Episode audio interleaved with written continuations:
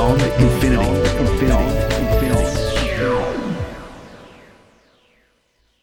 So we have retired physicist Dr. Tony Hayes in the studio, and he found something that he wants to share with us that he thinks is pretty interesting. So, uh, given his track record with these sort of things, I thought, yes, we've, we've got to let Tony have, have some time to tell us this. So, go ahead, Tony. Well, I'm a fan of the Radio National science programs, Robyn Williams programs, and one of them is called Occam's Razor. And I heard an Occam's Razor program um, a little over a year ago uh, on the physics of fat and right. it really interested me.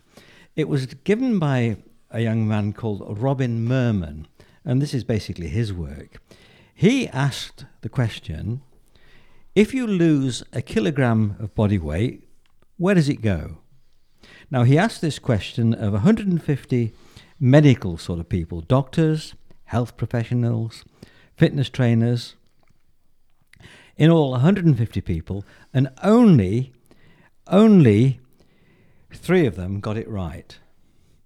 Most of them answered either energy or poo or fat turned into muscle. So let's look at these answers. Energy. If one kilogram turned into energy, Einstein came up with the equation it's E equals mc squared. One kilogram is equivalent to 10 to the 16 joules, and in other words, about 1,426 Hiroshima bombs. Wow. There is no way that this is going on inside the human body. No, but you would have thought, and, and I can understand why most of the people, and they were quite, a, they were pretty, um, they weren't a, a, an uneducated audience that he asked that question to. They were people, health professionals, they were people you'd expect to actually know the answer.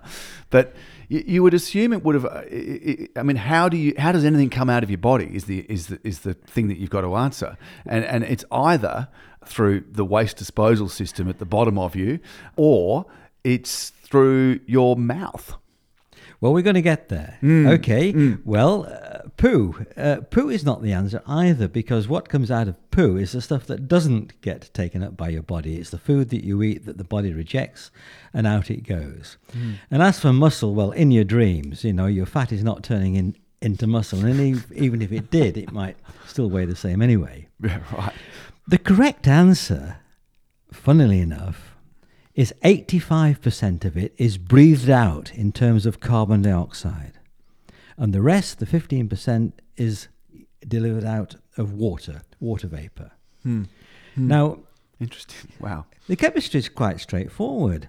Fat consists of a, a hydrocarbon. It's a very big molecule.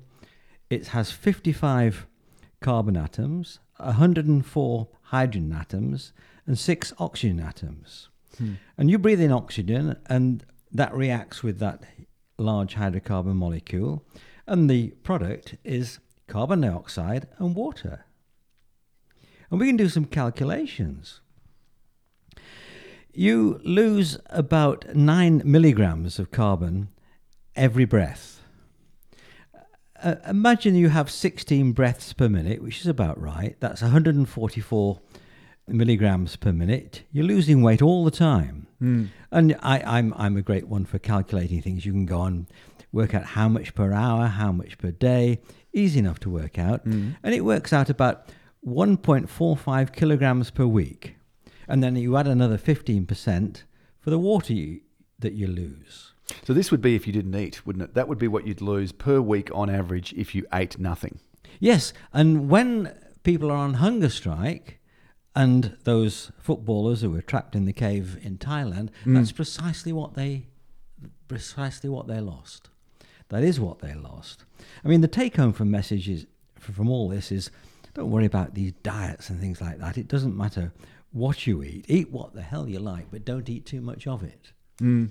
That is the answer to this this question. I mean, clearly the body needs a variety of things. It needs needs vitamins and and the like. And exercise is a good thing, but exercise is not the way to lose weight. Exercise will keep you fit, and to a certain extent, it might increase your your respiration, so you perhaps breathe a little heavier. But you're losing weight through breath, and, and that's where you lose your weight through carbon dioxide being breathed out. Now, I, I think it's absolutely fascinating.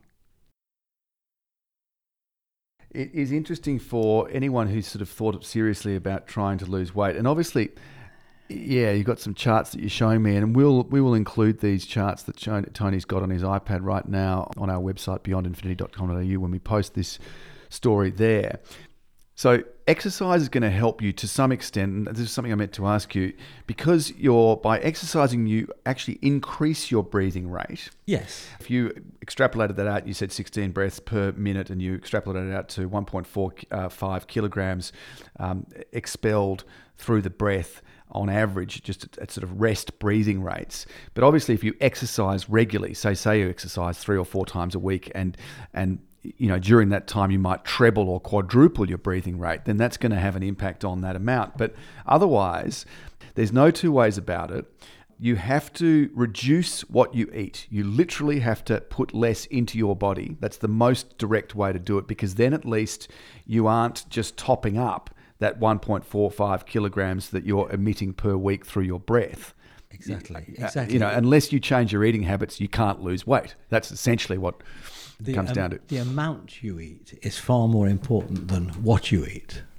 Yeah. Small portions is far more important than what you eat, what you choose to eat. You know, don't worry about low carbs or low low fats and things like that. Just don't eat too much of it.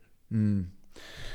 Well, this is important for people who, who want to uh, lose weight to understand this, and also people who are kind of addicted to exercise because exercise releases endorphins in your brain. So it is possible to kind of get addicted to the pleasure oh, yes. that you experience when you exercise. But to think that that is actually going to reduce your weight, it won't. It'll it'll it'll build up muscles. It'll create fitness, no question about that. But it won't address the paunch, and it won't um, reduce the, the you know the, the, the flab under your arms or in your thighs or wherever else you're trying to get rid of a bit of extra weight or around your hips. So take it from Tony, and it's a it's a it's a very well made point that the only way to do it is actually to to breathe, keep breathing, keep breathing, and and uh, and eat less on average, and be patient because it's going to take a while. Oh yes, yes, you can't le- you can't lose weight faster than that. Mm.